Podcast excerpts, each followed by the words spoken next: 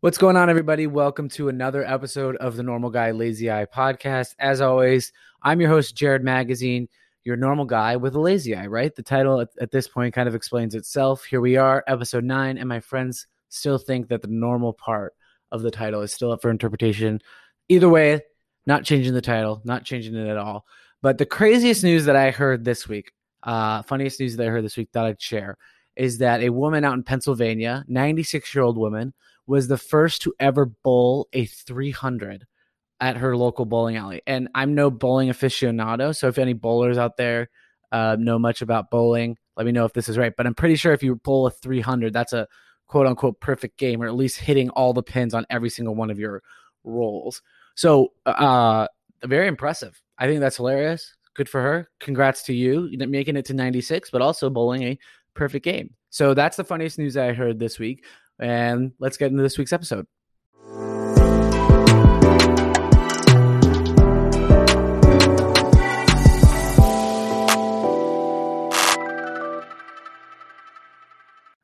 All right, so here we are, episode nine, coming off the heels of D. Murphy's episode. A lot of great feedback from that episode. So I wanted to follow it up with another very successful entrepreneur, Taylor Offer.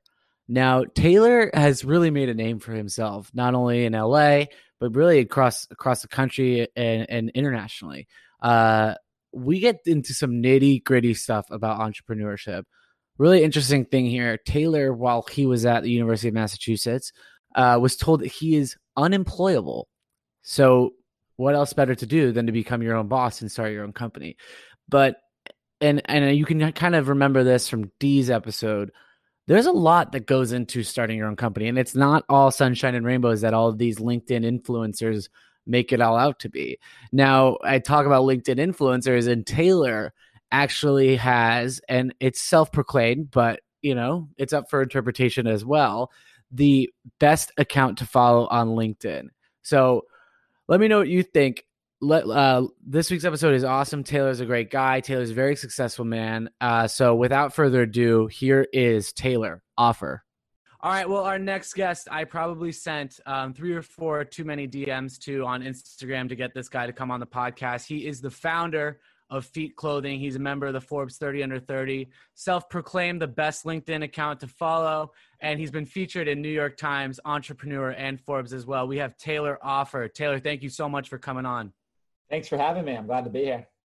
How are things going? How you been holding up? I know uh, just based off your Instagram, you've made a couple moves. You've done a couple things during this quarantine, but how you been?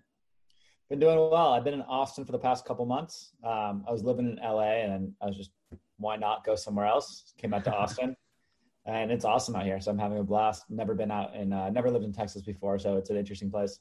Yeah, you've been you've been a couple places. You've been you've been in Boston. You've been in uh, in LA, obviously. Park City, Utah. Do you have a favorite yeah. yet? Park City was awesome. So I did. Yeah. I lived three months in Park City right before Corona during ski season. It was great because I could ski every day. I do some work. I go. We were ski and ski out at the place we were at, and I would just literally hop on the slopes for 45 minutes and then go back to work and then hop on the slopes for 45 minutes. It was fantastic. That's awesome. Yeah, I'm originally from Orange County, California, so not quite as busy as LA. And then my my parents actually just moved out to Salt Lake City, and then I live in Boston. So I feel like we've we've definitely uh, been in the yeah. same places a couple times. I haven't made it out to Texas, but do um, so was it LA? Just like was it the the busyness? Was it too much? Do you ever see yourself going back, or what's what's the plan there? Yeah, so I was born and raised in LA, and yeah, I love Los Angeles. Um, it's different though. I mean, it's LA is very um, it's a world of very social climbing and like kind of really comp- hyper competitive. Um, whereas it seems like in Texas or Austin, at least people are a lot more genuine. In LA, it yeah. seems like everyone kind of has a prerogative. Like everyone's just trying to like get this for that for that, and right. it's amazingly encouraging, but it's also extremely toxic at the same time. Um, so it's a tough balance, and I think uh, it's always good to have some balance. For sure, for sure. So I want to get right into it. You know, we talked a little bit about it before the show. I've been a huge fan for you for a while. You've been posting some great content on LinkedIn, Instagram, YouTube, just about your experience as an entrepreneur. I think my favorite thing um, through all of this has been your LinkedIn description of your experience as founder of Feat. So I'm going to read it real quick and just okay. to give everybody some context. But so it starts with been through all the shit and still alive, raised millions of dollars, had a team of 20 people worked with the biggest influencers, celebrities in the world, sold millions of dollars of socks, named Forbes 30 under 30, and all the good stuff. Been hundreds of thousands of dollars in debt, been screwed over by agencies, employees, manufacturers, and pretty much everyone. Outsourced the entire team, made everything efficient AF. Now, after four years, we have finally have a profitable, sustainable business. In parentheses, I think for now at least. Hoping to be as transparent as possible to paint a real picture of entrepreneurship that shows the ups and the downs. So, uh, to start, like everyone wants to be an entrepreneur, everyone wants to start their own business, but it's not all sunshine and rainbows. So take me through just we'll definitely get it. We'll we'll dive into piece by piece, but where did you how did you get to that description of your your experience of, with feat?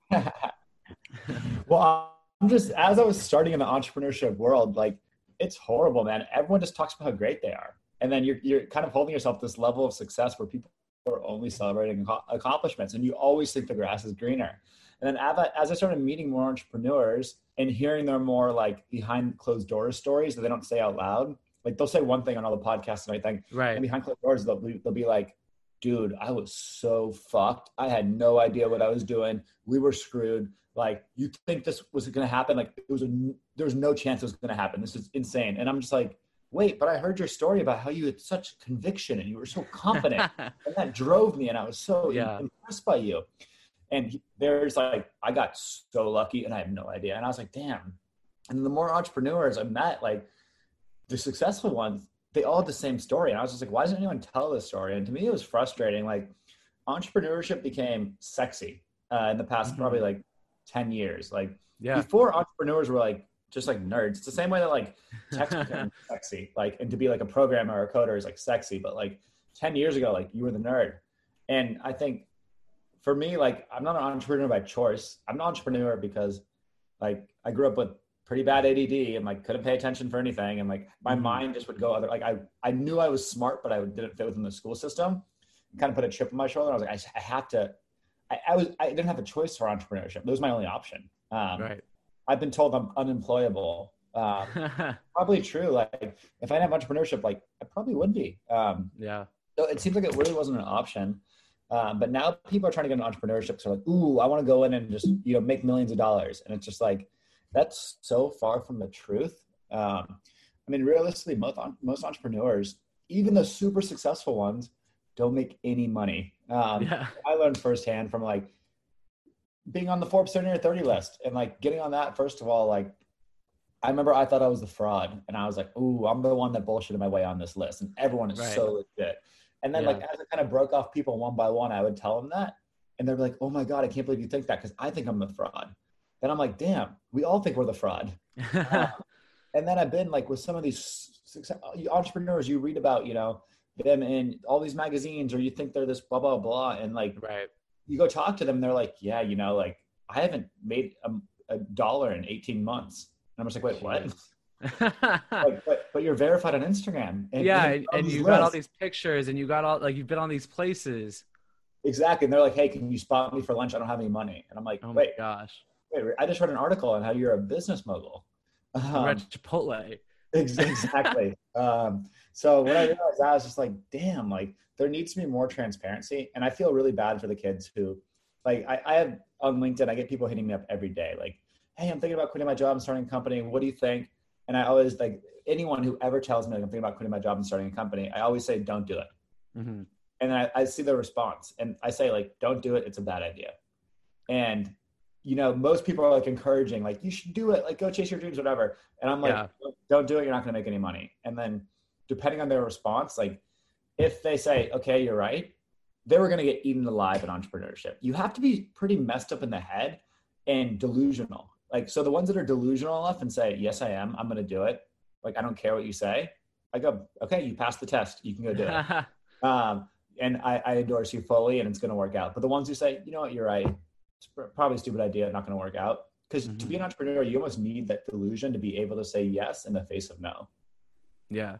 So I want I want to start at the beginning of this whole journey with feat. Uh, you know, your senior year at UMass take me through like how you got the idea to start feat yeah so at first it started earlier than that was i joined a fraternity my sophomore year mm-hmm. um, fre- no freshman year. I joined a fraternity freshman year, basically because I, I came from out of state, so I'm from Los Angeles, and I right. know it was my first time going to the East Coast. So I didn't know one person at the school, and it was my first time going to the East Coast when I showed up that first day. And for some reason, I got on a floor like in my where I lived with like all like international. I guess they put like the out of state students with the international students. Like, yeah, that's yeah, that's what happened to me at Providence. yeah, it's the worst, dude. Like half my floor didn't speak English, and like I'm with oh, all man. these dudes, and I'm just like, college is not fun. like I couldn't get into any parties, nothing. Like I was just like, this is not fun at all. So uh, yeah. I joined a fraternity, and I remember one of the first weeks they're like, "Hey, you have to buy this shirt for our upcoming event. It's 15 bucks." And I was like, "Why'd I have to buy a 15 dollar shirt?" And I was like, my fraternity plus a sorority, both they all bought these shirts, and I was like, wait, there's like a couple hundred people between this at 15 bucks, like some very simple math. Mm-hmm. 200 times 15, what's that? Three three grand? Yeah. I was like, who makes these shirts? Who's making money off me? Because I was just skeptical. Like, why am I paying this?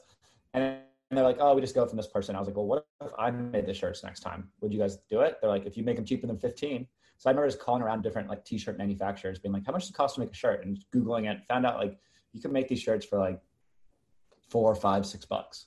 Um, so I went back to our fraternity and I was like, look, I'll make the shirts for this event. And they're like, how much? It has to be less than 15. And I was like, 14. and they're like, perfect, we're saving money. So then I go and we make an order for shirts. Um, and then I get all the money up front, which was great. I think it was like 14 bucks a shirt on 100 shirts, let's say $1,400. Sure. I go and call the local print shop. This is so funny, like 10 minutes down the road and put the order in with them. And it's $6 there. So I make, you know, 800 bucks straight cash because the cost was 600 minus four, uh, 14 minus 600. Yeah. And in college, like that was a shitload of money. I was just like, wait, literally someone called me and they sent me a file. I called someone else and emailed them the file. They printed the file. I would have picked it up, dropped it off and made it 800 bucks. That's tight. So that was my first Jack shirt. Um, yeah. Scaled that out across my college and then actually went on a cross country road trip and drove just college. So I drove from LA to UMass and stopped at every college along the way and just pretty much went door to door in the fraternities and said, How much do you make your shirts for? And if they said 12, I said I can make them for 11. If they said nine, I said I can make them for eight. If they said six, I would say, nah, I probably can't make them that cheap. But, um, yeah. and what I would do, I'd get the orders from those colleges and then I would just call the local print shop in that college town and make it from that local print shop and get them delivered. Oh my goodness. Uh, yeah. Uh, and make my margin. So by uh, by junior year, I made like about twenty thousand dollars a semester, and like that's a lot of money in college. Like that is a lot of beer money. exactly, a ton of money, and I was like absolutely killing it. Um, and it was fantastic, but that business was really tough. So when you're making custom, you, there's a million ways you can get it wrong, and there's one way you can get it right. Right. And that was really, really difficult because, for example, I'd order, um, I would order shirts, and they'd be like, "Our colors are maroon, not burgundy." And in my mind, I'm like, "Maroon and burgundy are the same fucking colors. Shut up." in their mind, it's like, "No, no, our school's maroon. We're not burgundy." And once you make all that product, the product's worth zero now. So yeah. you keep the product cost. And something else happened. Like one time I made these shirts for a, a big uh, fraternity in, at University of Arizona. And it was like, I, I, can't remember. It was probably like a five or ten thousand dollar order, massive order. And yeah, uh, they it was pocket tees, and they printed the pocket design above the pocket. And the church, the fraternity president called me, and it was like, he's like, dude, you got to give me all my money back. And I was like, why? Oh my god! And I was like, fuck, you're right. These suck. I got it. So I had to refund them and take the whole loss of like, at the time, taking a couple thousand dollar, like probably four or five thousand dollar loss in college. I was like, oh my god, that's the most money in my life. And that's like, yeah, that's like heartbreaking. yeah. So I didn't like the custom business. Um, hmm. I met this guy Parker my senior year, and he was doing custom lacrosse uniforms as well.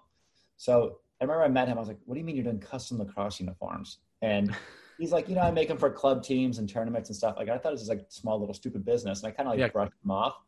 Um, and he was like, "I've sold over a million dollars by by senior year." And I was like, how did you sell over a million dollars of custom lacrosse uniform? In such a yeah niche market, basically. In such a niche market, like he was one of the biggest players in the lacrosse uniform market. As not a, the biggest. as a 21 year old kid in Amherst, Massachusetts. Yeah, uh, which is hilarious. And he kept telling me everyone with the, with their custom uniforms, they had crazy sublimated printed shirts and shorts, right. and they right. wanted crazy socks to match. He's like, we were both kind of like complaining, like, yeah, I hate custom. And he's like, I hate custom too. It's the worst. He's like, but I'm playing around with this idea for socks. Like, what if we make a brand around it? And I was like, ah, oh, this is genius. This is it. Let's go sell them on campus tomorrow. He's like, what do you mean? I was like, let's go to Ross. We went to like Marshall, uh, maybe TJ Maxx, and bought like every pair of white socks we could white Nike socks, white Adidas socks. We had this little heat press, and it looks like a big panini machine almost, mm-hmm. like a panini maker. Right. And it's called sublimation heat transfer.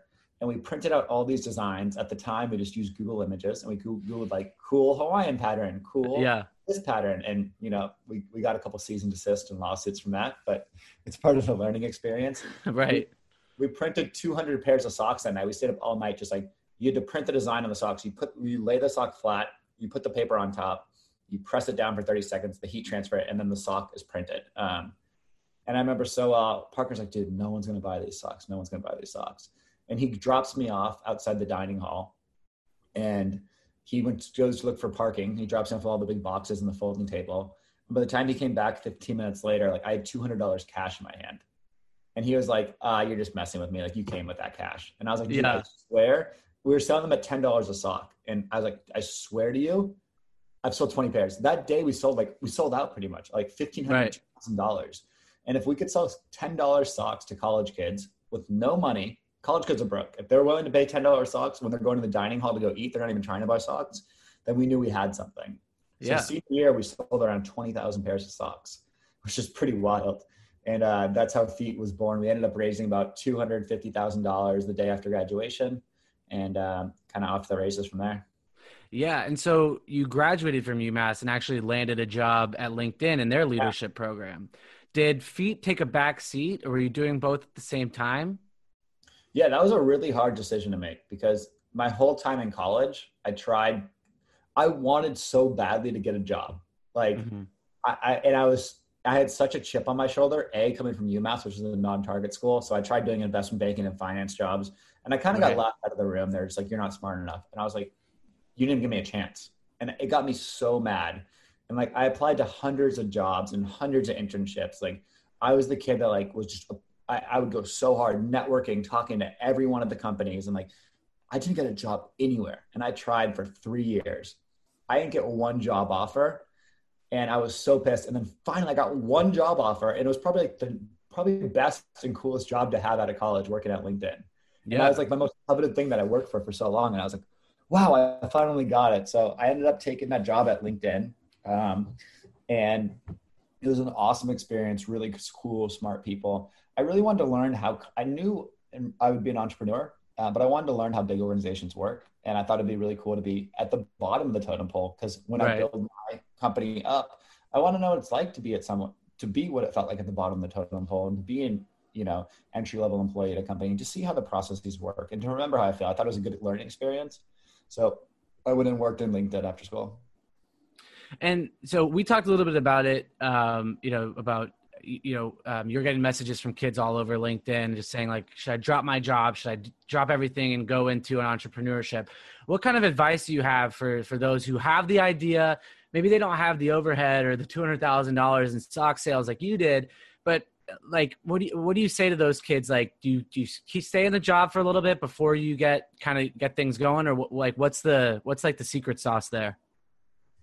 Yeah so jobs are great because you're you're learning on someone else's dime and you have to look at it that way. So in your job either you're learning i tell everyone that has a job like i don't get why people hate jobs. They're mm. fantastic you're either getting paid to learn and you're learning new things every day and you're growing or you're doing mindless work over and over again that you feel like undervalued or repetitive mindless work but that's fucking awesome because you get you're getting paid to think like when you're doing mindless work you're getting paid there to go think about whatever you want like I always joke. Uh, Parker said his favorite job he ever did. That's my found, co-founder was yeah. mulch, and he would just do yard work and mulch. And like literally, you're like you're just on your knees, just like doing yard work all day. And he said it was great. He got paid to think. He's like, I got paid to sit there and think about whatever I wanted. Like that's a luxury, uh, which is pretty awesome. So I was trying to tell people like, look, like, don't quit your job at all and then start your company on the side like there's so many hours in the day and that's another thing that frustrates me is i feel like people just don't take advantage of how many hours are in the day um, and if you're really committed and passionate about it like everyone says they're busy, myself included. I'm a culprit of it, but like, you're not that busy. I'm not that busy. Like, yeah, I say I'm busy, but if you look at my phone screen time, you'll see I spent 45 minutes on TikTok, 45 minutes on Instagram, and 45 minutes on Twitter a day. That's two hours that I could have been doing something else. So like, everyone's busy, but it's like, no, you're not. Just work a little harder and don't quit your job. Yeah, 45 minutes is actually pretty low. I would think I would figure a lot of those people, right, especially nowadays, just with everything going on, people are the screen time is jacked up. Uh, it's so bad. But you, but you bring up a good point. We actually had um, Becca Pizzi on as a guest earlier in the in the show, and she was she ran. I don't know if you're familiar with her story. She ran seven marathons on seven continents in seven days. And then when I first read that, I was like, "You what? got to, yeah, yes." Look, like Google. She's she's from Belmont, Mass. Uh, Google Becca Pizzi. She ran the World Marathon Challenge, seven marathons, seven consecutive days on seven separate continents. But she brought up a really good point, and you kind of you kind of brought it up too, right? Like everyone says they're busy, but if you have a goal and you want to do something like making history and being the first American woman to run this World Marathon Challenge, you've got to find the time to do it, right? Like there's no shortcut to these to these initiatives especially if you're starting your own business you're running seven marathons in seven days. Like if you really want to go and get something you have to get it and you have to find the time to do it. Of course and if you care enough you'll find the time and if you don't you don't. Like right. that's it. Like if you have to go and sleep six hours a night instead of eight hours a night for a couple weeks like you have to do it you'll find the time if you have to like not go on social media if you have to not respond to your friends for a while that's okay and just like what's the level of commitment you want to give. If you don't want to give that level of commitment, that's fine, but don't complain about it because everyone always has more they can give. Right. So when would you say feat socks really blew up? I mean, you like at, at one point you guys had like Ocho Cinco, Terrell Owens, yeah. Jimmy Tatro, Logan Paul, and then you land the big one with Aly Raisman. How did you get all of these influencers to to be you know a part of feat socks? just hustle. Like I remember so well, um, senior year of college, my, myself and my co-founders, 20 years old in Amherst, Massachusetts. And I was just like, social media is going to be a thing. This was before influencer was a word. And this when Instagram was just starting. Like, right. it's hard to think that like five years ago that influencers weren't a thing because it's so commonplace now. But like five years ago, like nobody believed in influencer marketing nobody believed in digital marketing or Facebook advertising. Like nobody thought that worked. Like people laughed at that. I remember thinking like, we have to do this, but we don't know anyone. So we, I literally, I probably DM'd at the time. I DM'd anyone with over hundred thousand followers on Instagram. I probably sent ten thousand DMs. Just, hey, I love your work. Would love to send you a free pair of socks. If you like it, we could work together.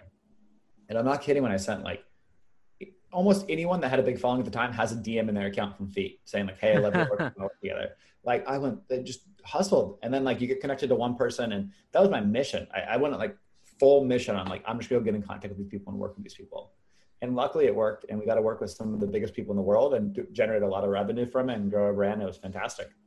Yeah, and you bring up a really good point. Like five years ago, influencer marketing was not wasn't even the conversation. And if it was, it was people were laughing at it because you had yeah. Instagram just taking off. Facebook, it was like, I don't want, really want ads on Facebook. Leave me alone. I'm just on my social media.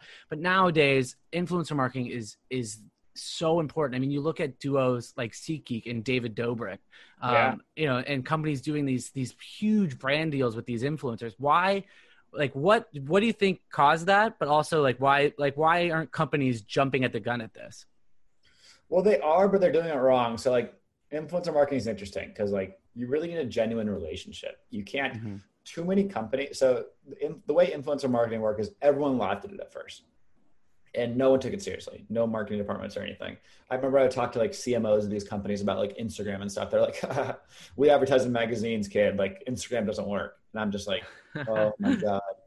I don't get how they don't get it. Um, but they some of these big companies started seeing case studies from stuff like for example, with Logan Paul, with one post, he sold $500,000 of product for us and generated 20,000 new customers. And that's like insanely valuable. So they read case studies like that and they just think, oh, you go pay Logan Paul 200, 300 grand for a post and it works. And that's so wrong because these brands, like bigger brands or brands that don't get it, they want to be in control of the message. So they want to say like um, something along the lines of, like if they're working with Logan, they want to be like, I love my um, Apple Watch. It's great. it's fantastic. Go check yeah. it out. Hashtag Apple Watch. Hashtag Apple. Hashtag check it out right here. And like they don't understand that like that's that's horrible. That's so ingenuine. But big companies are still advertising like that with influencers, and it's so dumb. Like even me, like I'm by no means an influencer, but I have brands hit me up all the time, and they give me a pre. They're like, "Hey, we want to work with you, and we'll pay you like a couple thousand bucks for a post." And I'm like, "Sure, if you want a couple thousand bucks for a post? Fuck yeah, I don't care. I'm like, yeah. I'll do it." But then they'll give me a copy and pasted message like, "I love this because it's yeah. great. Go check it out." And like, it's not authentic, and everyone knows that. Like, it's just so obvious. So like, influencer marketing unless you're doing it right, it's actually not successful. The way it works well is like, for example, that campaign with Logan. I bought this car, this three wheeled car called the Polaris Slingshot. It's this that crazy. thing is so sick, by the yeah, way. um, and I bought it uh, like for 15 grand at the time, used. And I, I remember I bet Logan, I said, Look, I'll give you my car if you can sell 20,000 pairs of socks and it was a campaign and i was talking shit to his fans being like your fans don't even like you man. Like they're not going to buy your socks. You're not going to get this car. So that was like a full-fledged campaign. It wasn't like hey guys you know i love socks. Buy socks. So hashtag ad of, hashtag sponsored. Exactly. So a lot of brands miss the mark with influencer marketing because it's still mm-hmm. really really valuable if done right but brands just don't know how to do it correctly.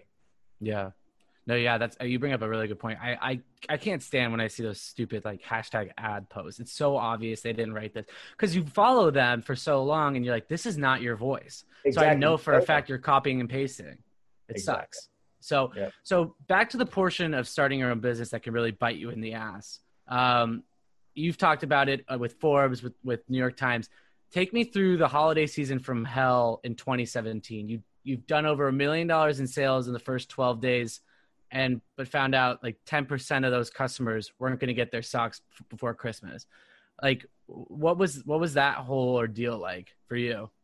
Yeah so i mean when you're doing a business even when it's working really well it has to grow at the same speed. So like for example all i cared about was sales and marketing because that's where i got um, happiness from. Like sales and marketing seeing numbers like i just like saw the numbers go up and like I got dopamine from it. I'm like, yes, sales, more sales, numbers higher. Yes.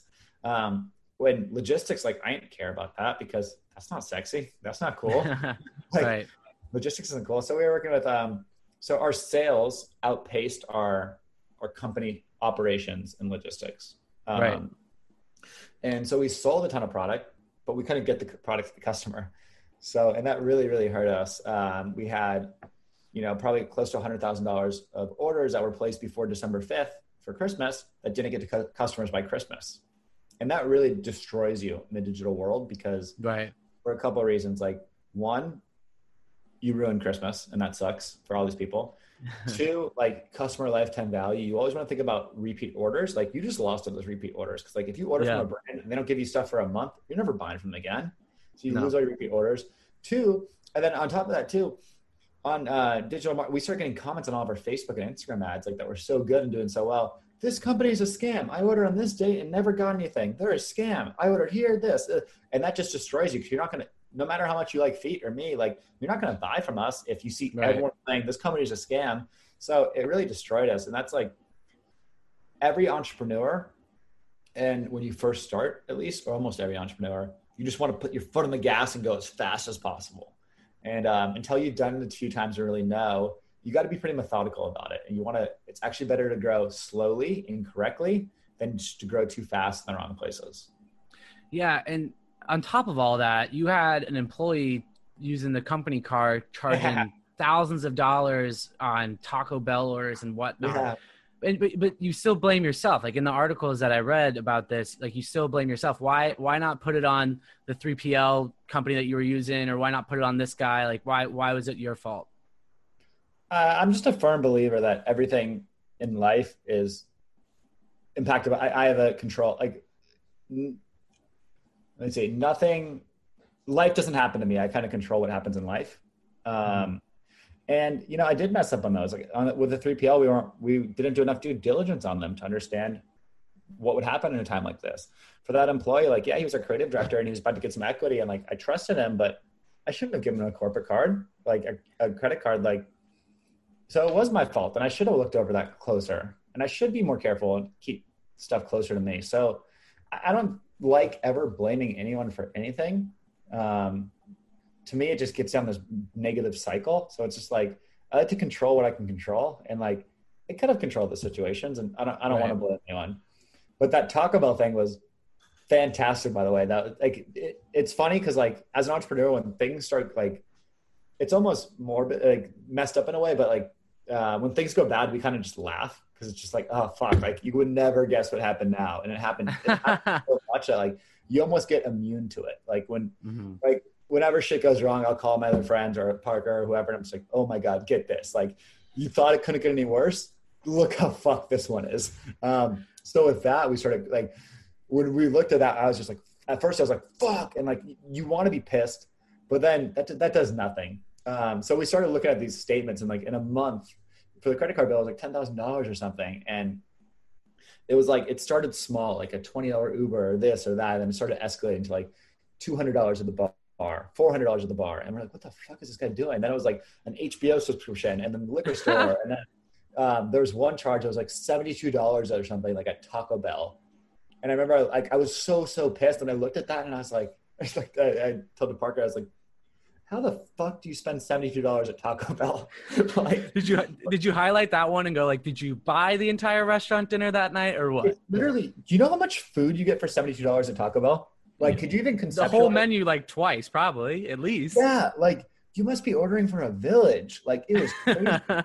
but in those situations, you have to realize that if you react emotionally, like you just have to pivot your mindset to like, okay, if I want to go and like curse this guy out and start screaming, is that going to yeah. get the best action I want? No.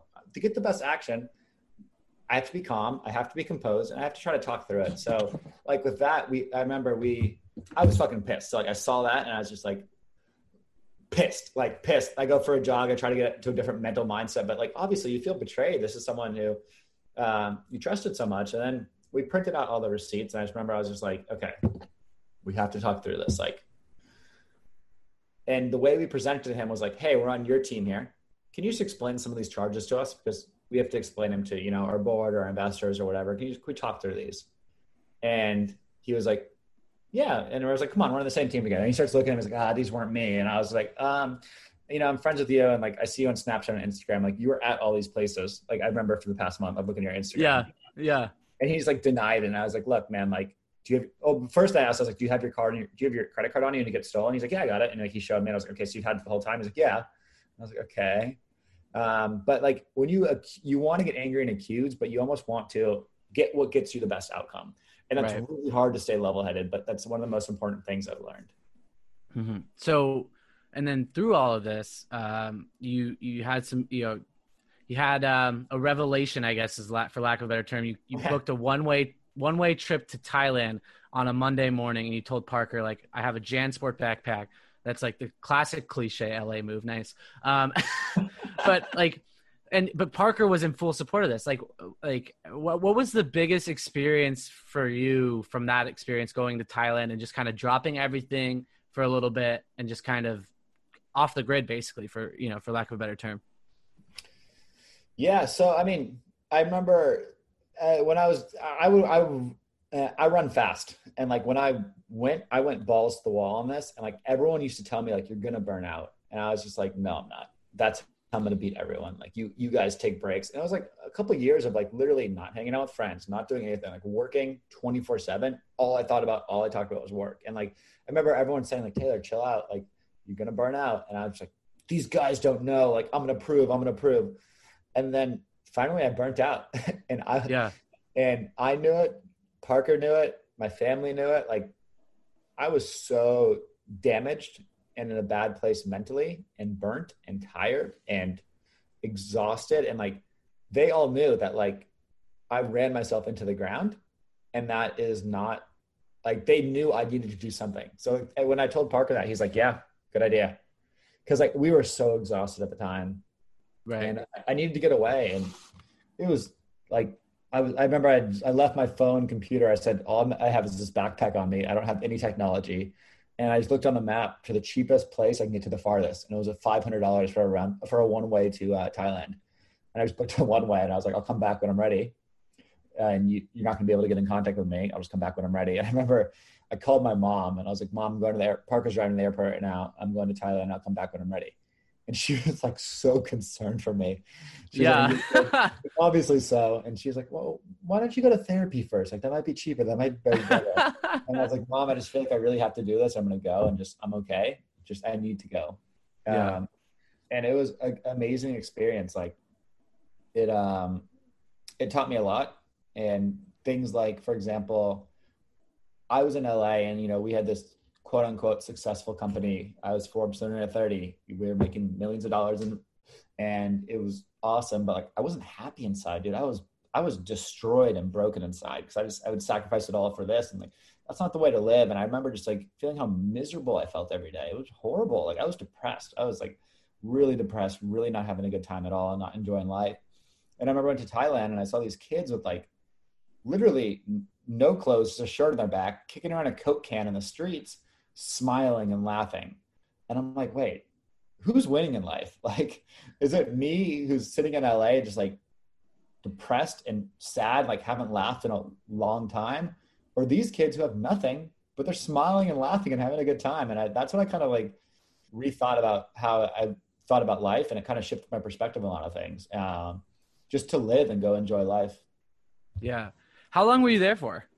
Not long, like a week. Okay, that's I mean for a one way trip and to Thailand of all places, one week's pretty long, I would say.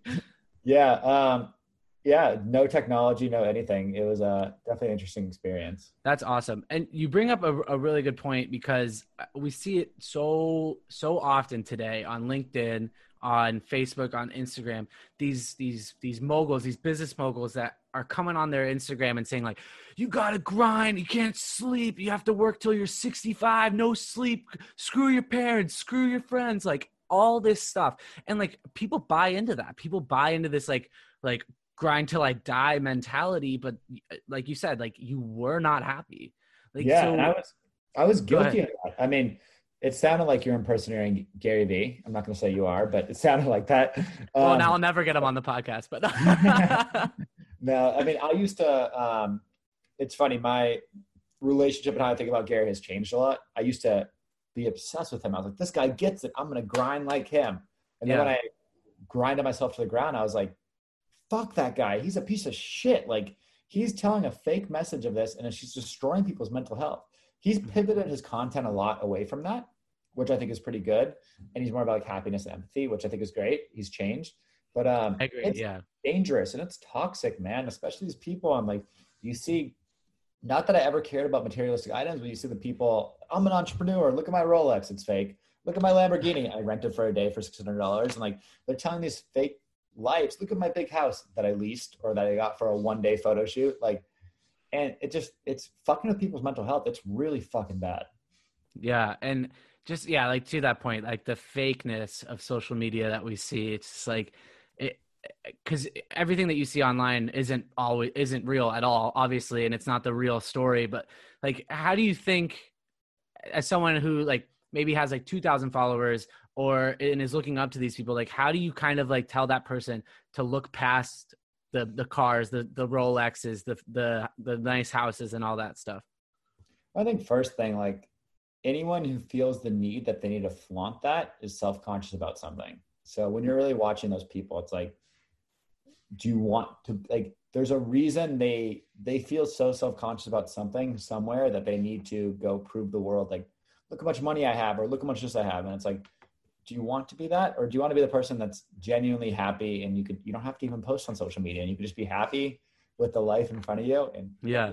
um, so i just really try to think about everyone it's easy to look at one facet of someone's life but don't think not without thinking big picture but like you know anyone with a social media following they're a fucking slave to their social media following. It sucks. And i know because mm. i built a pretty large following on linkedin. Yeah I'm a fucking slave to it. I got to post content every day on there. It sucks. I got to respond to people. I got to do shit all the time. Like I work for these people because I'm a because I'm a slave to them for content. Right. It sucks. So just don't look at one aspect of someone's life in a bubble. Try to look at the full picture. Mm-hmm. So uh, switching gears here just a little bit. When did Feat um, decide to to to uh, pivot to hoodies? I got the hoodie on right now. Yeah. Um, this isn't an ad yet, but uh, the blanket blend, it's honestly the softest hoodie I've ever put on. But when did you guys decide to go from socks to sweatshirts? Yeah, so um, feat socks was kind of more my personality of just like bright, fun, in your face. Yeah. Um, and Parker's more of like a very premium quality product guy. And you know, we weren't really seeing the numbers we wanted to hit with feat socks, and we as we had to kind of pivot the brand and um, the brand grew up. It really did. So it went mm-hmm. from being like us young college kids who are hustlers to like, okay, we're a little bit older. Like we have a little bit more spending dollars. Like we like different products. Like um, our style changed, and that really evolved as we started liking more products that were, you know, higher, um, like higher value and more premium products. And uh, the brand started changing as we did. And then Parker really took over Feat like about a year and a half ago, probably and he's done the most amazing job on it. Like, um, so we we're always co-founders. We always work together. And there's some times where he's like, we're really good at like trusting each other. Like, hey, you take the lead, I take the lead. And about a year ago, he's like, I think I know what I'm doing here, and like I want to do this with the brand. And I was like, Are you sure? And I could tell with his conviction. I was like, Damn, he really knows. He was really into this. And yeah. he took the lead, and I take a back seat. Like, and I told him this past year, I was like, Dude, I work for you, man. You're doing this shit awesome. This is your company like you're at the helm and you keep you keep steering the ship because you're doing awesome. So he's doing an absolutely amazing job with Feat and rebranding it, and now it's this very premium, very high quality product. Um, yeah, definitely awesome. Yeah, what what would you say is next for Feat? You got the you got the sweatshirts, you got the joggers that just came out. What's what's like the next big thing for you guys? Yeah, just to get into more clothing. Like, I mean, we've gotten really good at making really high quality stuff that we really like. Um, very premium stuff that we just love wearing. So it's really, I mean, the the goal would be head to toe and feet and stuff yeah. that I love wearing. Um, but yeah, it's just piece by piece. You can't grow too fast or try to over um, extend yourself. It's like one piece at a time. We made the hoodie, and it took us a year and a half, probably two years, to make that hoodie that awesome. And it's the minor tweaks you don't even think about in the manufacturing process. But every single product run, we made it better and better and better. And it takes a long time to make really good product. And we just want to go slow, go methodical, and make really, really good product. Yeah, no, I, I, I definitely like huge fan of the sweatshirts. They're, they're super comfortable. So keep that up. Um, but I do want to, I do want to shift gears just here, just a little bit, um, to your buddy, Justin Bieber. Um, now um, you were part of the team behind the Bieber burrito. For anyone listening who was living under a rock in October of 2018, there was a picture of what looked like Justin Bieber eating a Chipotle burrito horizontally, and it was covered literally everywhere from BBC to Barstool to Time to USA Today. I heard that like Bieber's mom even was like, "Why the heck is he eating that?" Yeah. Um, but I, will kind of give you the floor because I, I, don't want to I don't want to ruin the the story. But um, go ahead and you can tell the story from there. yeah, so I'm obsessed with news and fake news. Like I just I love how a narrative is able to shift or like how things get viral and take off. So i have always been really interested in that. And um, I have some friends that are pretty big YouTubers. These guys, Yes Theory, mm-hmm. and um, they're just kind of kind of talking about that too. And we're just like, damn, this is interesting. Like, what if we could expose how easy it is to spread fake news? And credit to them, they found this guy in Canada who looks like Justin Bieber and flew him out. And we this whole styling thing to make him look like Bieber. And um, we were just kind of brainstorming some ideas and just how can we make a story around this? And we didn't want to do anything harmful to Justin, so we didn't want to make it like Justin Bieber shoots paintball guns around neighborhood. Like we don't want to yeah. it bad. So it's like, okay, how could we be light with it? but also funny. And then um, just kind of reverse engineering vir- virality. So like for to make something go viral, it has to be easily digestible. So like you have to be able to think about it for half a second and understand what it is. He ate a burrito sideways. Everyone knows a burrito is. Everyone knows you don't eat a burrito sideways. Everyone can imagine. Right. So like right. that is so simple that like a people don't have to put a lot of energy and effort to understand because people are just lazy. And then B, it's different and it's weird. And I tell this like I do have consulting business, Taylor Parker Agency, and we work with a lot of brands, and we have to tell them like your messaging has to be that simple, and has to be digestible, and has to be different. So like Feat, the softest hoodie ever. Everyone knows what a hoodie is, and then right. we, when you say the softest hoodie ever, you're intrigued. So the best brands do this. Allbirds turns out the most comfortable shoes are made of wool.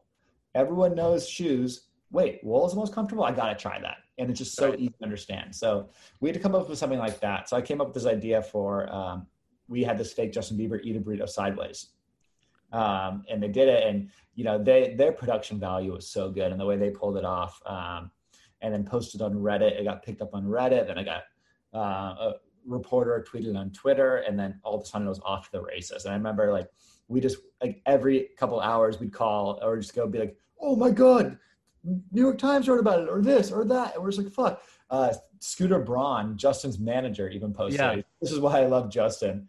that was just like the pinnacle. I was like, fuck, we got everyone. Um, we ended up like uh, Zach, Yes Theory's manager, and ended up FaceTiming Scooter, and he was like, I, "That wasn't um, that wasn't Justin. That was us on a prank."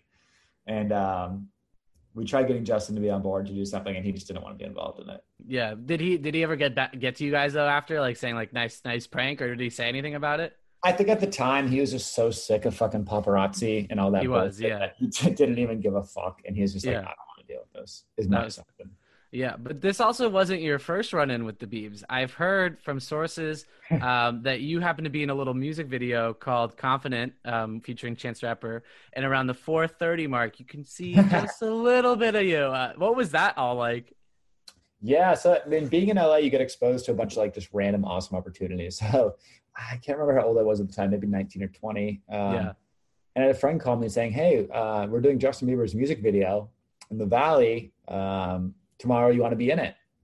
And I was like, wait, what?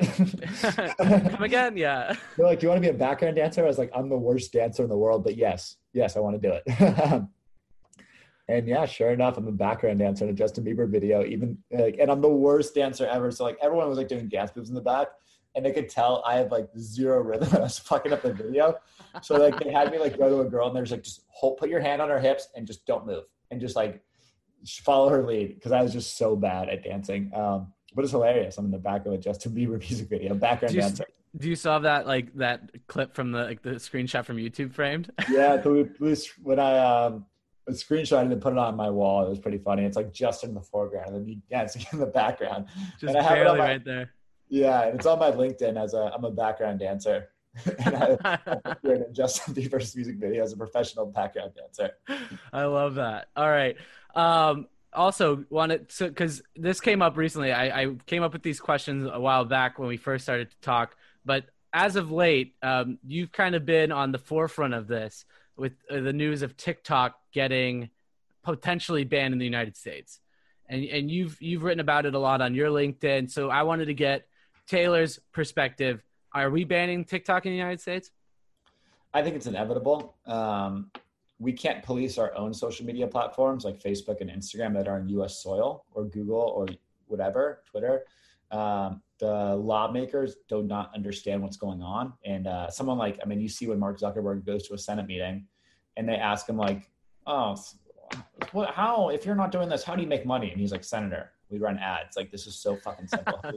that was the best. Uh, that was the best comment ever. Yeah. It's just like, he's like literally laughing about how stupid they are. It's actually insane. Um, and they'll be like, "Well, what about the? I when I opened my computer, I got a virus." And he's like, Zuckerberg's like, "Dude, I mean, you're opening a Windows 2008 computer that has nothing to do with Facebook. Like, why the fuck are you like?"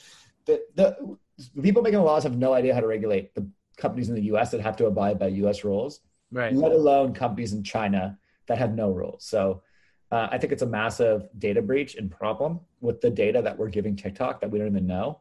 Um, and especially like if we go to war to China, like they have data on everything. They have they have cameras. Like they could be looking. They could have access to our cameras right now. They could be recording everything. They could be listening to everything.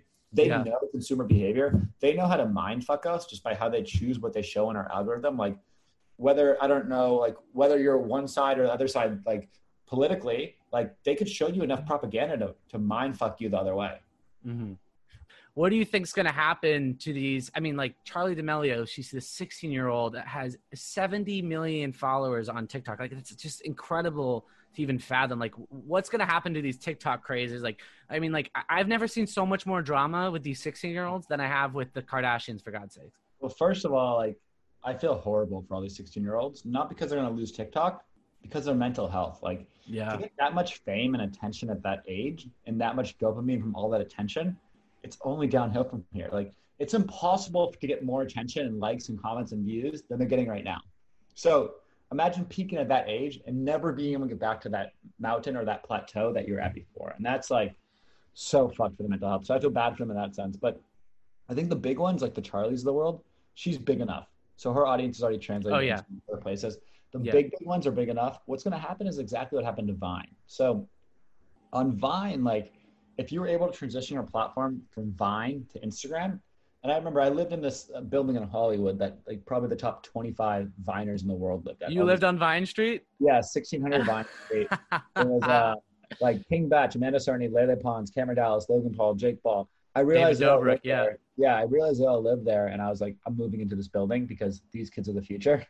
Yeah. And that's how I became friends with them. That's how I did the deal with Logan, all that stuff. But um, with Vine, like it was interesting. This guy Marcus Johns was the first guy to hit a million followers on Vine. He was the biggest, and people like Mar- Marcus Johns and Brittany Furlan, like Logan Paul, Jake Paul, David Dobrik, those guys you hear about now, they weren't the biggest on Vine. They were like a lot lower, but they right. were able to translate their audience to the next platform, to Instagram, to YouTube, to whatever. Mm-hmm. So there will be TikTokers who still do really well. It's just the ones that are able to translate their audience to those next platforms. Gotcha. All right, Taylor, this has been super fun. I appreciate you coming on. I appreciate everything that you did, and, and it was a great conversation. I do have one question, one final question for you. We ask it for all of our guests. So I know you're familiar with this guy, Dan Bilzerian. Just yeah. finished his autobiography, and he's letting his fans decide the title of his book. Now, I don't really care what you would title his book because honestly, I could I could give I don't really care. Uh, but what would be the title of your autobiography and why? Ooh, that's a good question. Uh, I'd call it "I'm Not Supposed to Be Here." Why is that? I just think it, it makes it relatable to everyone else. Like, because no one, I think there's a lot of people who achieve a lot of success and they're like, I got it because I was smart or this or that. Like, but no, no one really thinks they should get there. Everyone's really like, you're supposed to be, you get, you get so lucky to make it in terms of success. And I think it's important just to remember that. And it also shows anyone like, look, like I'm quote unquote successful, but I'm I'm like everyone else. Like I, am not supposed to be here. Um, so I think it's just a reminder to everyone like you could be successful too. Just because you're not supposed to be here doesn't mean you can't be there. Awesome. I love that. Well, Taylor, again, this has been an absolute blast. I appreciate you coming on, and um, hopefully, uh, you know, we'll take we'll keep in touch and we'll talk soon. Sounds good, man. Huge thanks to Taylor for coming on this week's episode and getting really, uh, really down to it. Right. I think a lot of what we see on social media hypes up starting your own business, and there certainly are a lot of perks. Right. You get to start something new. You get to be the creator. You make all the rules, but there are a lot of things that can happen, uh, a lot of bad things that can happen. But it's definitely how you rise up to the occasion how you get over those uh, those obstacles and keep moving forward. So big thanks to Taylor for coming on, sharing his story. I really hope you guys enjoyed it. I really hope that you guys maybe think about starting your own business. Who knows? Starting your own podcast, you could do that too. Uh, just don't do it on Wednesdays, I guess. But uh, huge thanks to Taylor, and all as always, thank you to you guys. Right, uh, the listeners, you guys are incredible. Thank you all so much for all the support that you show. Be sure to like, subscribe, and follow along with all these episodes. Tell your friends, tell your coworkers tell your dogs, tell your cat. I don't know. Maybe they listen to the podcast with you while you're listening. But uh, that does it for this week's episode, and I will see you all next Wednesday.